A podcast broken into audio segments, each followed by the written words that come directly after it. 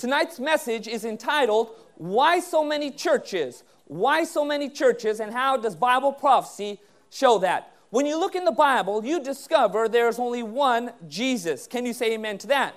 And there's only one bride of Jesus. However, what you discover in Bible prophecy is that there are two women contending for the name of Christ.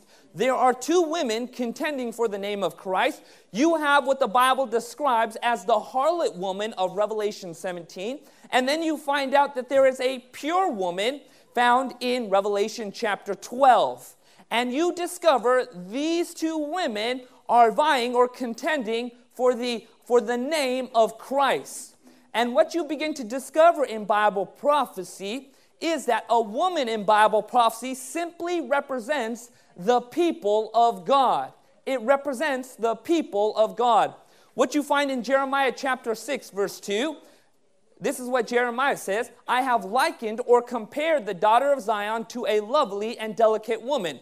Oftentimes, Christ's church is called the bride of Christ. So, a woman in Bible prophecy represents a group of people who are following God. And what you find out is that there are two women who are vying for the affection of God. However, there's something interesting about one of the women, and there's something quite unusual about the other woman. So, what we find is two groups of people vying for the name of Christ. We're coming right down to the very end of this world's history, and because of it, all sorts of things are taking place. Deception is worldwide, and what we are finding is there is mass confusion. But praise the Lord for the Word of God. Can you say amen to that? And we want to make sure we're following the Word of God. So, what we're going to do is we're going to first identify this first harlot woman. So, everybody, take your Bible. Let's go to Revelation chapter 17, verse 1. We need to identify this woman, this scarlet woman. Let's find out more about her and what the book of Revelation says. Revelation chapter 17, starting with verse 1. Revelation chapter 17, starting with verse 1. Revelation chapter 17, starting with verse 1. Are we all there? Okay, well, let's discover who this woman is. Page 1185. Here we go. Verse 1. Then one of the seven angels who talked, who had, excuse me, one, then one of the seven angels who had the seven bowls and talked with me, saying to me, Come, I will show you the judgment of the great what? Harlot who sits on many waters, with whom the kings of the earth committed fornication and the inhabitants of the earth were made drunk with the wine of her fornication. So he carried me away in the, in the spirit into the wilderness, and I saw a woman sitting on a what? Scarlet beast, which was full of names of what? Blasphemy, having seven heads and ten horns. The woman was arrayed in purple and scarlet, and was adorned with gold and precious stones and pearls, having in her hand a golden cup full of what? Abominations and the filthiness of her fornication and on her forehead a name was written Mystery, Babylon the Great, the mother of harlots and of the abominations of the earth. Look at verse 6. I saw the woman drunk with the blood of the saints and with the blood of the martyrs of Jesus. And when I saw her, I marveled with great amazement. Let's go just a few more verses. But the angel said to me, Why do you marvel? I will tell you the mystery of the woman and of the beast that carries her, which has the seven heads and the ten horns. The beast which you saw was and is not, and will ascend out of the bottomless pit and go into perdition. And those who dwell on the earth will marvel, whose names are not written in the book of life from the foundation of the world, when they see the beast that was and is not and not is and yet is. Here is the mind which has wisdom. The seven heads are seven mountains on which the woman sits. Now we take a good look at some of these characteristics, and what we begin to discover is that these traits begin to help us identify very clearly who this beast power is. We have seen her before. Well, let's take a good look at this. Number one, she is called a harlot. Does anybody know what a harlot is? A prostitute. That's exactly right. The Bible makes it very clear this woman is a prostitute. In other words, she's selling her body for what? Money. We also discover she's dressed in purple and scarlet. You know why that's very interesting? Because when you go to the Old Testament, only the priests were dressed in purple and scarlet. It was a way of as identifying the priest. And so this woman has this religious garb. So, number one, she's called a harlot. Number two, she has a religious garb. Number three, she's not just called a harlot, she's called the what? Mother of harlots. And she's also guilty of what? Blasphemy. Well, let's keep going with some of these identification points. She sits on seven hills or seven mountains, as the Bible says. She persecuted the saints and she ruled over the kings of the earth. So when we take a good look at all those characteristics, we have come across this power before, we have come across this church before. We know very well who this church is clearly identified as. And what we discover is about, this is refer, referring to the Roman church system. In fact, you go out into the world and what you will discover about Rome, it's called the city on the seven hills. Exactly what Bible prophecy points out. But there's a lot more identification that's there that we need to understand. And it helps us understand what this, why this is extremely important when it comes to Bible prophecy. What we discover is the papal power has connections all over the world, influence all over the world, not just Christian countries, but well known third world countries whose primary religion is not Christianity not just Islamic countries, but even Hindu countries, we discover that the Roman papal church power has hands in nearly everything. Many world leaders will consult the Pope when it comes to making big decisions, world decisions, foreign policies. And so we see very clearly that this harlot woman is none other than the same Roman church system that we have identified. We, we understand from Bible prophecy that the whole world wonders after this power. We learned several quotations, and by the way, somebody also asked me a question at the table. And by the way, when I'm going around the table and I haven't met you yet, feel free to shake my hand. I'd love to meet you. Um, but somebody asked me a question about all the quotations that we're putting up. If you want, tomorrow I'm going to have about four pages of those quotes, and I'll get them to you. It's all straight out of history. Would you like that? Okay, we'll make sure we get that to you tomorrow. And you see some of these quotations about blasphemy, claiming to be God and claiming to have the power to what? Forgive sins. And those were the things that the Jews actually accused Jesus of. But he wasn't committing blasphemy because he really could, he really was God and really could forgive sins. We discover some of these quotations as, let's continue with this. For he is so great dignity, is for he is so great dignity and power that he forms one and the same tribunal with Christ. We, the popes, hold upon this earth the place of God Almighty. The Pope is not only the representative of Jesus Christ, but he is Jesus Christ himself, hidden under the veil of flesh. We discover several of these quotations from Catholic leadership, Catholic literature, identifying the title of the Pope we also discover something very interesting, and this helps us understand more about Bible prophecy. Take a good look at this. And on her forehead, a name was what? Written. Mystery, Babylon the Great, the mother of harlots and of the abominations of the earth. We discover that on this woman's name, on this woman's head, there is a very interesting name written. It's called Mystery, Babylon the Great. This isn't just like the Babylon of the old days. This is Babylon, modern day Babylon, modern day confusion. And what we discover is that Babylon throughout history has taken several different forms. But the word Babylon comes from the word Babel, which means confusion. So, what this woman represents is the very essence or epicenter of confusion. Confusion about what? Confusion about God. And so the Bible makes it very clear that this woman, this entity, this power, this church has the name Babylon written. It is confusion. It is confusion. And this is very interesting because we're going to learn more. Now, watch this Revelation chapter 17. And on her forehead a name was written Mystery, Babylon the Great, the what? Mother of harlots and of the abominations of the earth. Now we're learning something more about this church system. We're learning that she's a mother. But she's not just a mother of anybody, she's a mother of what? Harlots. A mother of harlots. Now, why is she the mother of harlots? What we discover from history, anybody who just looks at simple Protestant history, we discover that this church claims to be the mother church. In fact, this is on the one of the well-known church of the Bishop of Rome, and it says the Holy Lateran Mother Church, mother and head of all churches in the city and in the world and the world. So what took place in history was that the early church as it began to grow bigger and bigger, apostatized. And as it apostatized, what happened was this church claimed to still have power, but something that took place, something that took place during the Dark Ages was very interesting. But this church claims to be the mother church, the head of all churches in the city and in the world.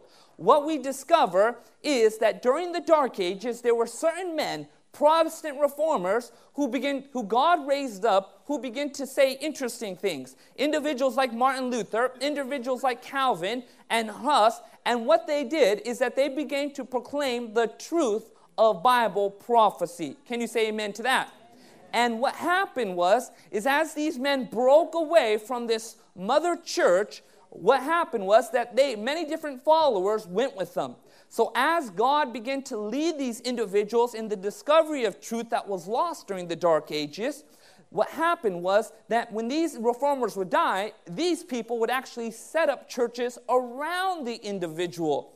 So you had individuals like Martin Luther, as God revealed him, the grace of God, that was a doctrine that was lost during the Dark Ages. Martin Luther began to carry it forward, but what happened was he died. And so all the people didn't go further in the discovery of truth during the Dark Ages, they just stayed put.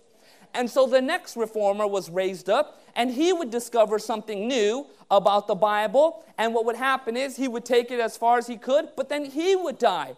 And so reformer after reformer after reformer were raised up.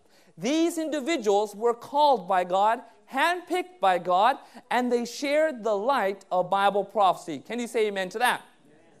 And so here we have the Roman Catholic Church, i.e., the mother church. But what took place is the Waldenses begin, there were individuals who were reformers, began to proclaim the mighty truth of the Bible. And so what happened was during the Dark Ages, these individuals said, you know what? We're going to proclaim the truth that the Bible is the Word of God. But what happened was the Waldenses were, were killed. They were persecuted. God raised up another reformer, John Huss, who began to teach that the Bible teaches obedience that comes by faith in Jesus. Amen? But what happened was that John Huss died, and so the next reformer was raised up, Martin Luther, and he began to preach about God's grace, his righteousness that saves us alone. Can you say amen to that? But he died, and the next reformer was raised up, John Calvin, and began to teach about sanctification. And then you had the Anabaptists who were teaching about baptism by immersion. And then you had John Wesley who was teaching about the holiness that comes from God. And then you have William Miller who was talking about the second coming. And step by step, Bible truth was restored to those who were living during the time of the dark ages. Imagine a football player, he gets the ball and he's taking that ball as far as he can, but he gets tackled, and as he gets tackled, the ball goes back and he gets fumbled. Another individual takes it and begins to go a step further, but he gets tackled, and step by step, God was bringing the truth that was lost during the dark ages. Can you say amen to God? And this is where where all these churches come from because the people who follow these individuals they didn't continue in searching for light. They didn't continue in searching for the knowledge of god's word. Instead they stayed with their traditions and they stuck right there and they didn't go any further. And so the people who followed martin luther said we're not going any further. And so the lutheran church came about and then you have the methodist church and then you have all sorts of churches that were popping up because individuals didn't take the light of God's word and continue with that light. Can you say amen to that? Watch what Roger Williams says. He was the first Baptist pastor in America, and he said something very interesting. Look at this. The Lutherans cannot be drawn to go beyond what Luther saw. Whatever part of his will our God has revealed to Calvin, they Lutherans would rather die than embrace it. And the Calvinists, you see, stick fast where they were left by the great man of God, who yet saw not all things. This is a misery much to be lamented. In other words, when people say, I'm not going to grow in the truth, you can't convince me about what the Bible teaches, I want to say that's a very dangerous place to be. Can you say amen to that? But step by step, God began to raise up these reformers. Unfortunately, people wouldn't grow with those reformers. They wouldn't go where the light was pointed, but they just stayed where they were at and they missed what God was doing. He continues, For though they were precious shining lights, talking about the reformers, in their time, yet God has not revealed his whole will to them. And were they now living, they would be as ready and willing to embrace further light as they had received. You see, during the Dark Ages, as the church became more corrupt, people began to outlaw the Bible. Many of the priests took away the scriptures, they outlawed it, they put it in a different language, they put it in a dungeon, and they said, No one can understand the Bible, we're going to interpret it for you. And sure enough, all these false teachings began to enter in because people wouldn't base their teaching upon a thus saith the Lord. Folks, we got to be very careful of traditions. We've got to make sure we're basing our teachings upon the scriptures. Can you say amen to that? And so, what was happening during the Dark Ages when all these false teachings about the state of the dead and about eternal burning hellfire and about forgiveness and false teachings about sanctification began to enter into the church, people didn't know any better. And so, one individual, like for example, wanted to find forgiveness. And so, what they would do is they would go to the priest, and the priest said, I'm not going to sell you any forgiveness until you buy it. And these were called indulgences. And so, what was happening is that people didn't know any better about what the Bible was teaching. And so, God raised up these reformers who were shining lights, and they began to step by step bring back the truths that were lost during the dark ages. They call it the dark ages because the light wasn't there. The light of God's word was hidden.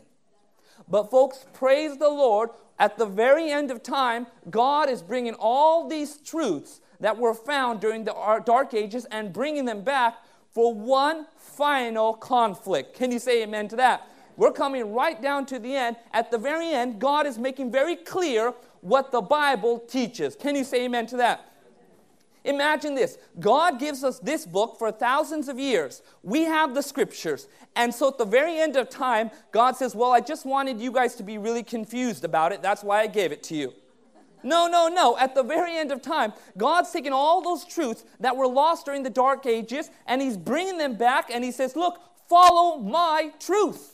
And I love what Roger Williams says that if the reformers were still alive, they would embrace the light as they had received it. They would have saw the light of Scripture, how clear it was, and they would continue in that progress, in that upward journey to the kingdom of heaven. Can you say amen to that? And step by step, God would restore the light that was lost. Even this is very interesting. But she's called the mother of harlots. The mother of harlots. Now, let me ask you a question Is anybody born a harlot? No, absolutely not. Is anybody born a prostitute? Absolutely not. People become harlots. So, what does this mean when the Bible's saying she's the mother of harlots?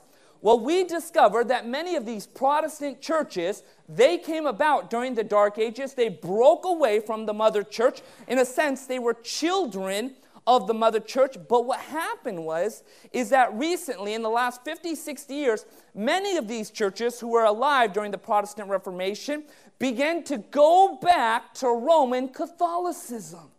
Many of these churches that once stood for Bible truth began to go back to the world. Look what this says. This was very interesting. Today, the heirs of that acrimony the fracture, the leaders of the modern Lutheran and Roman Catholic churches signed a document that officially settles the central argument about the nature of faith that Luther provoked. The agreement declares, in effect, that it was all a misunderstanding. Folks, I want you to pay attention to that. This was the very thing that Luther's life was being threatened on.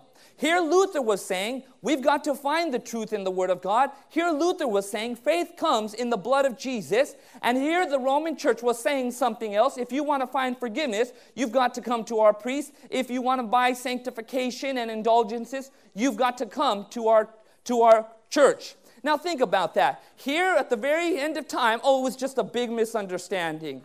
They really didn't know what was going on. Folks, this was the very thing that Luther's life was being threatened about. And what's happening is all these churches, they're taking a step back and they're going right back to that mother church. And that's why the Bible calls them the mother of harlots. Does that mean all those people who go to those churches are harlots? Absolutely not. God has people all over the world. Can you say amen to that? But the Bible makes it very clear that these systems are systems of the world. Systems of the world. And it's very interesting because when you look at what's happening, when you see all the things that are taking place all over the world, with God is trying to lead his people to understand the scriptures and the scriptures alone. Can you say amen to that? Revelation 18 says something to this mother, to all those in Babylon, come out of her, what? My people. So, where are God's people? In Babylon. That's exactly right. God has people all over Babylon. God has Catholics who love him, Methodists who love him, Presbyterians who love him, even those who consider themselves non denominational, individuals who, in the integrity of their heart and all they know about the scriptures, are following him. But God is making it very clear at the end of time it's time to come out of this distortion. It's time to come out of this confusion. It's time to come out of this error and come into the light of God's word. Can you say amen to that? And what you discover is this wonderful call given at the end of time come out of her, my what? People. Amen. Folks, when you take a good look at what's happening today in churches, a lot of people are following, they're, they're going to church because they love the pastor. A lot of people are going to church today because they love the worship service. A lot of people are going to church today because they love the potluck. Nothing wrong with potluck, amen? Love food. But, folks, when was it that we stepped away from what the Bible is saying and we don't go to church anymore to hear about Jesus and His Word? But what's happening is the new attraction to the churches is hey, come on to our church. We'll provide the best entertainment service for you. You come to our churches, and we'll absolutely put on the best club church, club church, club church. And what happens is all these people are coming to all these churches, and they're losing the reasons for why they're Christians. Amen. But God is calling us back to His Word. Can you say amen to that? Amen. God is calling us back to His Word. He doesn't want us to be part of systems of error, and that's why the scriptures are teaching come out of her, my people. Can you say amen to that? When you hear the Word of God and you're being convicted about it, and you know what God is saying to you, folks, it's because you're His people. Amen? Watch what the Baptists say. There was and is a commandment to keep holy the Sabbath day, but the Sabbath day was not Sunday. This is coming from the Baptist. It will be said, however, and with some show of triumph, that the Sabbath was transferred from the seventh to the first day of the week. Where can the record of such a transaction be found? Not in the New Testament, absolutely not. There is no scriptural evidence of the change of the Sabbath institution from the seventh to the first day of the week. This came from a Baptist theologian. You have the Catholic. You may read the Bible from Genesis to Revelation, and you will not find a single line authorizing the sanctification of Sunday. The scriptures enforce the religious observance of Saturday, a day which we Catholics never sanctify. The Church of Christ. Finally, we have the testimony of Christ on this subject. In Mark 2, verse 27, he says, The Sabbath was made for man, and not man for the Sabbath.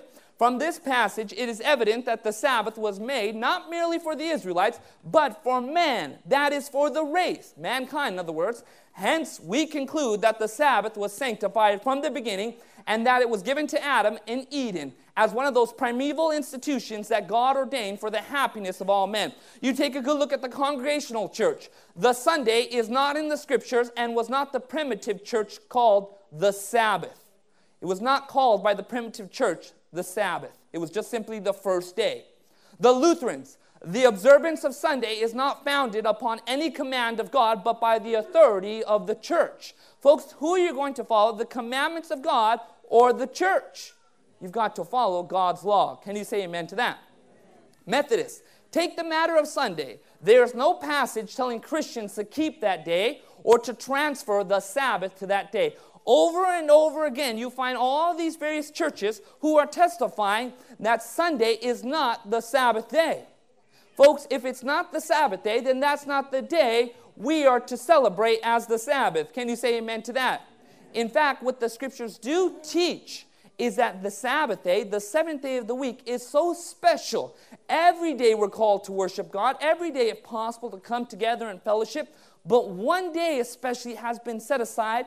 The Bible characterizes its holiness by saying we shouldn't work and we should avoid the worldly things. Can you say amen to that? Over and over again, God is calling his people to follow his day. But the problem is, a lot of people are following man. But a lot of people are following traditions. A lot of people are following that which they're comfortable with. Oh, that's where all my friends are at. Folks, I want you to understand something. God wants you to love your friends. Amen? He wants you to love your pastor, but He calls you to follow the Bible truth. Can you say amen to that? And God calls each person to come out of this confusion, to come out of this distortion, and to follow Him. Amen? God is calling a people. We discover who this harlot woman is, but the question is wait a second, what about this other woman? Does God have a church on earth? We need to identify it straight from the Word of God. Can you say amen to that? Revelation 18, come out of her, my people. If God is calling you out of something, He surely must be calling you into something. Amen? Watch what Revelation chapter 12, verse 17 says. It's very interesting. The dragon was enraged with the woman, that's the pure woman, and he went to make war with the rest of her offspring, who what? Keep the commandments of God and have the testimony of who? Jesus Christ. God's end time people are going to be characterized by keeping the Ten Commandments and by having the testimony of Jesus Christ. But the question is wait a second, who are God's people? What is this group called that God is calling us into? If He's calling us out of Babylon, surely He's calling us into something. When God calls you to leave a location, when He's calling you to leave churches that teach error, obviously He must be calling you into a church that's teaching the Bible truth. Can you say amen to that? But we need to make sure we need to identify this straight from the Word of God. Amen? You know, one of my uh, favorite places, I should say, it's not my, it's the least favorite place. You guys know about it. It's called the what? Fabric the fabric store. That's exactly right. I go down there with my mom. I told you the story. And what happens is all the particles start entering into my nose, and I start getting allergies, and I have to walk out. My nose is a little bit bigger than most people's noses, so this is why this happens. But, folks, I want you to understand something, okay? This is very, very important. When I go down to the fabric store, I often will just sit there and just lay there about to go to sleep. And usually, usually where I'm placing my arm is on the remnant pile. Now, the remnant pile is sort of that, that, that thing that's right there in the very middle of the fabric store, and it's called the remnant pile. What is the remnant pile? The remnant pile is basically when people buy several square feet of fabric, there's usually a little bit left over. So they'll take a roll, for example, about 20 feet of fabric, and they say, I just want 18 feet of fabric. Well, what are they going to do with those two feet of fabric that are left over? They'll throw it into the remnant pile. In other words, the remnant is that which is left over or remains. Does God have a remnant? Does God have a remnant of the early church? Well, let's take a good look at some of the characteristics of God's people. They must be a remnant. They must be a what?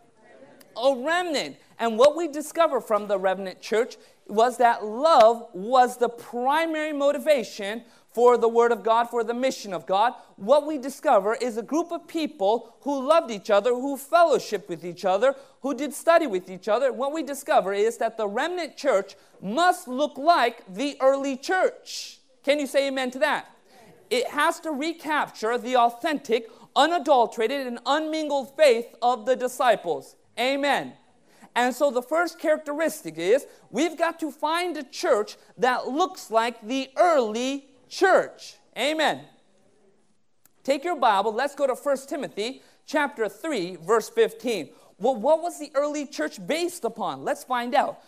I said this to you earlier and I'll say it again that every book in the New Testament that starts with T is right next to each other.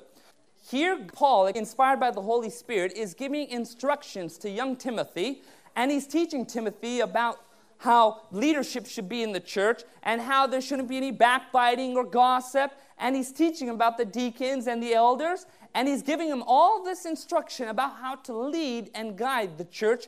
But watch how Paul ends the instruction. Take a good look at verse 14, excuse me. These things I write to you, though I hope to come to you shortly. But if I am delayed, I write so that you may know how to how you ought to conduct yourself in the house of God, which is the church of the living God, the pillar and ground of what? Truth. What we discover about this early church was that it was based upon the foundation of truth. Can you say amen to that? And so, what we learn is that this early church must be based upon the whole truth of the Word of God. Amen? If there was one false teaching that was in this church about, let's say, about hellfire, about the state of dead, or about the Sabbath, that wouldn't be the church we're looking for. We're looking for a movement, a body of believers whose foundation is solely the Word of God. Can you say amen to that? So, number one, we learn that this remnant church has to look like the early church. The second qualification for this movement is they must keep all the commandments of God. Do you remember what we read in Revelation chapter 12? The dragon was angry with the remnant who keep the commandments of God and have the testimony of Jesus. Folks, what we discover from all over the world is that most Christian churches are teaching that the law of God is done away with. Most Christian churches are teaching that the Sabbath, you don't have to keep it. So we're not looking for that. We're looking for a body of believers that are teaching that the Ten Commandments is, is something we ought to follow. Can you say amen to that? Take a good look at the Moody Bible Institute, for example. The Sabbath was binding in Eden, and it has ever been enforced since then.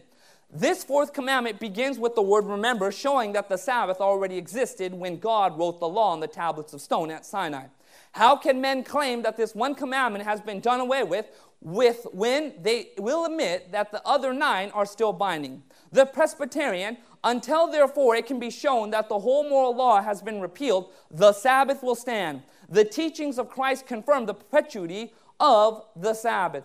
Folks, over and over again, the Pentecostals, why do we worship on Sunday? Doesn't the Bible teach us that Saturday should be the Lord's Day? Apparently, we will have to seek the answer from some other source than the New Testament. Folks, I want you to understand something. You want to be a part of a body of believers that is teaching the truth about the Ten Commandments, that is practicing the truth about the Ten Commandments. Can you say amen to that? I send so many people out. They'll come from this seminar and they'll go out, and they'll talk to their pastors, and their pastors will say all sorts of things about why they shouldn't keep the Sabbath. But, folks, I want you to understand something. God will judge you based upon how much you followed His word. Can you say amen to that? You may have a lot of people who you love who go to other churches. Don't worry about them. God is working with them. And when you make your stand for the Word of God and you continue to love those other people, what you'll discover is that that Sabbath day will become more and more attractive to them. Can you say amen to that?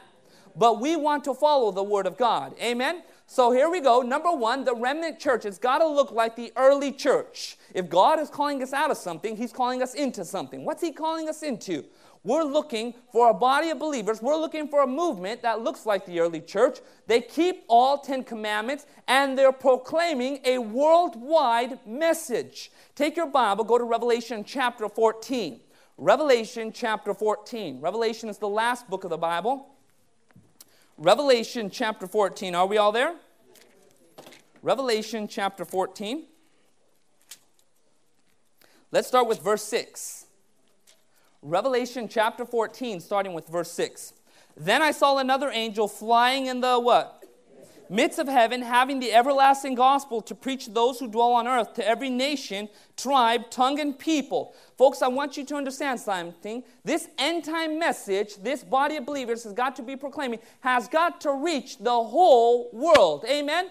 If there's just a group of people who are down in Arizona, let's take Arizona, and they're just saying, no, we're only residing in Arizona, and that's where the truth is. Folks, that's not a body of believers we want to be a part of, right?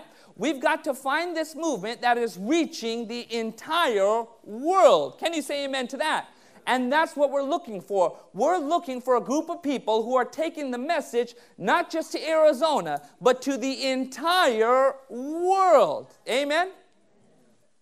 An entire world where every nation, tribe, tongue, and people and do you remember what Jesus said would be the last sign before he returns? He said in Matthew 24, when the gospel is preached to all the world, then the end will come. So the final sign of end time events is that the gospel is reaching the entire world. So we're looking for a body of believers that looks like the early church. They're building their faith upon the word of God, the truth. They're keeping all 10 commandments. They're proclaiming a worldwide message. Can you say amen to that? All right, and number four, they're calling for a total commitment to Jesus. The Bible says in Revelation 14, Fear God and give glory to Him, for the hour of His judgment has come. These people, this body of believers, this movement is calling for a real, genuine, legitimate commitment to Jesus. Amen? You know, some people park their holiness in the church, and when they leave the church, they're no different.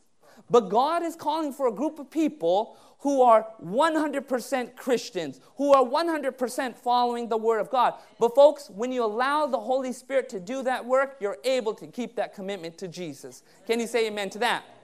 So, we're looking for a movement that is uplifting not man, but uplifting Jesus and calling for a commitment to Jesus. Number five, we're looking for a message that is proclaiming a complete message that impacts not just the mental, but the physical. Why? Because when you look at the ministry of Christ, what you will discover is that Christ was not only interested in the spiritual, but he also cared about the physical. In fact, most of Christ's mission on earth was healing.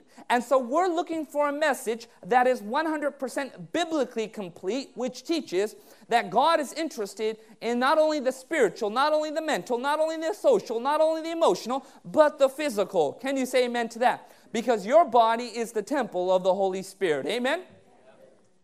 Folks, God cares about what's taking place in this world. All right, number six, we're looking for a movement that comes after 1798. Why? Because when you discover Revelation chapter 12, what you find out is that the rest of the offspring show up when the papacy loses its power. The remnant shows up when the papacy loses its power. And so we begin to understand several key characteristics. When God is calling us out of Babylon, He surely must be calling us into something. But what is that something? And we need to identify it straight from the Word of God. Can you say amen to that? And number seven, this group has to possess a genuine, legitimate, prophetic gift. In other words, they've got to have something so special. Now, take your Bible. I'm going to show you something very interesting. Go to Revelation chapter 12, verse 17. Revelation chapter 12, verse 17. Revelation chapter 12, verse 17. Page 1182. Revelation chapter 12, verse 17. Are we all there? Now read what verse 17 says. For the dragon was what? Enraged with the who? The woman, and went to make war with the the rest of her offspring, or in some translations, they'll say remnant, who keep the what? Commandments of God and have the testimony of Jesus. We understand what the Ten Commandments are. We understand this group is going to keep the commandments. But what exactly is the testimony of Jesus? We need to identify this group because apparently they're doing something called keeping the testimony of Jesus. But what exactly is the testimony of Jesus? Take your Bible, go to Revelation chapter 19, verse 10. We discovered that Bible prophecy interprets Bible prophecy. Can you say amen to that? Revelation chapter 19, verse 10. This is coming right down at the end of the book of Revelation. And John the Revelator so blown away by what he's seeing, what he's hearing, and the angel who is his guide showing him all the beautiful things of heaven. John, in just a moment of just um, joy and glory, falls down and begins to worship this angel. But watch what the angel says to John right here. Revelation chapter 19. Are we all there? Look at verse 10. And I fell down at his feet to worship him. But he said to me, See that you do not what? Do that. Angels don't want you to worship to them. Angels don't want you to pray to them. Angels want you to pray to God and worship God. Can you say amen to that? But look at the rest of this. Watch what else the angel says. I am your fellow servant and of your brethren who have the what? Testimony of Jesus. Well, what is the testimony of Jesus? Worship God, for the testimony of Jesus is the spirit of prophecy. What exactly is the spirit of prophecy? What we discover the spirit of prophecy is, is that God's end time people will possess a genuine, bona fide, 100% prophetic understanding. They would have a prophetic understanding. In other words, they would be a genuine prophet. Now, why? Now, think of the pattern of Scripture, for example. Anytime God does something big, what does He do? He sends a prophet. Look at this. Surely the Lord does nothing unless He reveals His secret to His what? Servants, the prophets. What we discover, for example, that when God was about to destroy the world, He raised up a prophet by the name of Noah. When God was about to free the children of Israel from Egypt, He raised a man by the name of Moses. And when God was about to send his children of Israel into captivity, he raised up a man by the name of Jeremiah. And when God was about to free the children of Israel from, Israel, uh, from Babylonian captivity, he raised up a prophet by the name of Daniel. Do you remember when Jesus came the first time? He raised up a prophet. And do you remember what this prophet's name was? John the Baptist. Among them born among women, there is none greater than John the Baptist. And folks, think about it. At the very end of time, the greatest event, God surely is going to send a legitimate, bona fide, 100% genuine prophetic gift to his end time believers. Amen. But, folks, who are these people? Who is this, this body of believers? Let's take a good look at those characteristics, folks. Number one, we discover that this church, this body of believers that God is calling us into, will resemble the early church in truth. They're going to be preaching the Word of God. Can you say amen to that? Number two, they will keep all the commandments of Jesus. Number three, they will possess a genuine prophetic gift. Number four, they will call for a total commitment to Jesus. And number five, they will proclaim a worldwide message. We're not just looking for a group that's just located in Arizona and it's only preaching to the Arizonians. Amen? Number six, they're going to come after 1798, after the fall of the papacy. God is bringing all this truth right down to the very end in this final movement. And they will have a message that impacts both the spiritual and physical. Folks, when you take a good look at all these characteristics, what God is calling us into, we're going to have to stop. You know why we're going to have to stop? Because I want you to pray. I want you to pray. Not right now. I want you to pray. Because tomorrow night we're going to learn about this body of believers that God is calling us into, and you're going to see how the Bible clearly identifies this movement that God is calling us into. But the first step is before you can be called into this movement, you've got to come out of Babylon. God is calling you out of those confusion. God is calling you out of that confusion. He is calling you out of this distortion. He is calling you out of all those things that are error, and He's calling you into the beautiful truth of the Word of God. Can you say amen to that?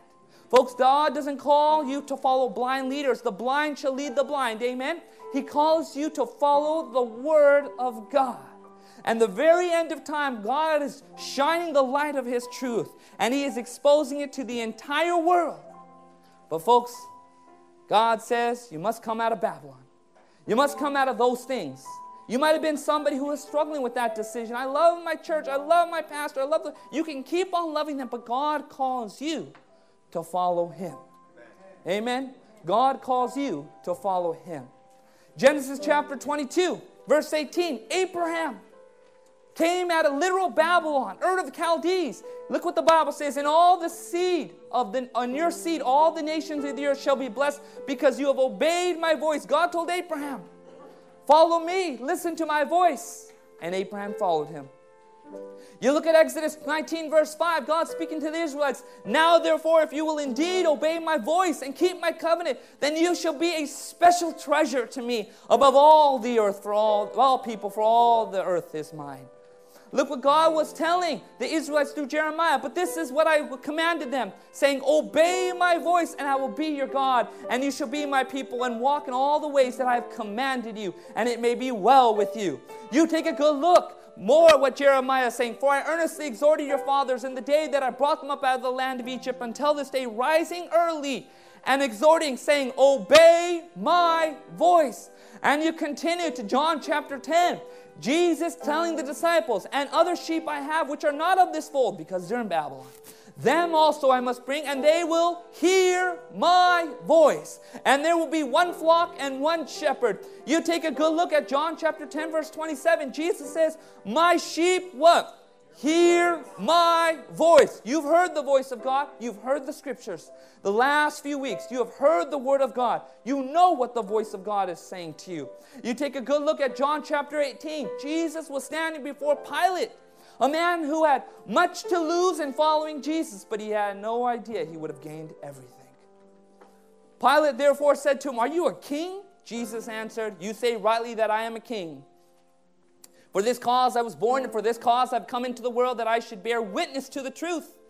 And everyone who is of the truth hears my voice. Folks, do you love the truth? Do you love the Word of God? Then watch what Revelation 3, verse 20 says Behold, I stand at the door and knock. If anyone hears my voice, if you hear what the Word of God is saying clearly, if you hear the voice of God, Jesus said, Open the door. You're the only one who can open the door of your heart. You're the only one who can open the door of your heart. Jesus said, I will come into him and dine with him, and he with me. And finally, Revelation 18, verse 4. And I heard another voice out of heaven saying, Come out of her, my people, lest you share in her sins. God is calling you out of Babylon and into the truth of His word. He is calling you to follow Him, folks. But the first step is making a decision. I'm going to follow Jesus. I'm going to follow Jesus. I'm going to follow his voice. I'm going to follow him as he leads my life. Folks, God has called you for such a time as this. If you're hearing this tonight, it's because the Lord loves you and he is calling out to you to follow him. And if you hear him, he calls you out of that error and he says, Make a stand for that truth. Follow me. Follow me. Folks, do you hear the voice of God tonight? Do you hear God speaking to you to follow him? You may be struggling with some things, but the Lord is speaking to you tonight. Follow Him. You may be somebody who's confronted with error, but God is not calling you to worry about the people. He says, You follow Him. You follow Him. God is calling you to stand up for the truth. He is calling you to be obedient to the truth. You can't worry about everybody else, but even in your witness and being obedient to that truth, others will follow. They will see your witness. Amen. How many people either raising their hands want to say, Lord, I want to come out of Babylon. I want to follow the truth of the Word of God. I want you to raise your hand. Amen. Let's pray. Father in heaven, with our eyes closed and our heads bowed, God, I know that we may be part of families we love with our heart, who you love, who are angry that we're following the truth of the Word of God. But Lord, you called us to follow you. Lord, I know there's people here who attend other churches and you love those people, Lord. But you call us to follow the word. Father in heaven, you know our life. Our life may be just Babylonian, full of error and confusion. But you call us to follow you. Father in heaven, you know every person's heart right now. Just pray that you would just give them this faithfulness and the courage to follow you. To follow you and bring us back tomorrow, God, to hear about prophecies worship. In Jesus' name, amen. This media was brought to you by Audioverse, a website dedicated to spreading God's Word through free sermon audio and much more. If you would like to know more about Audioverse, or if you would like to listen to more sermons, please visit www.audioverse.org.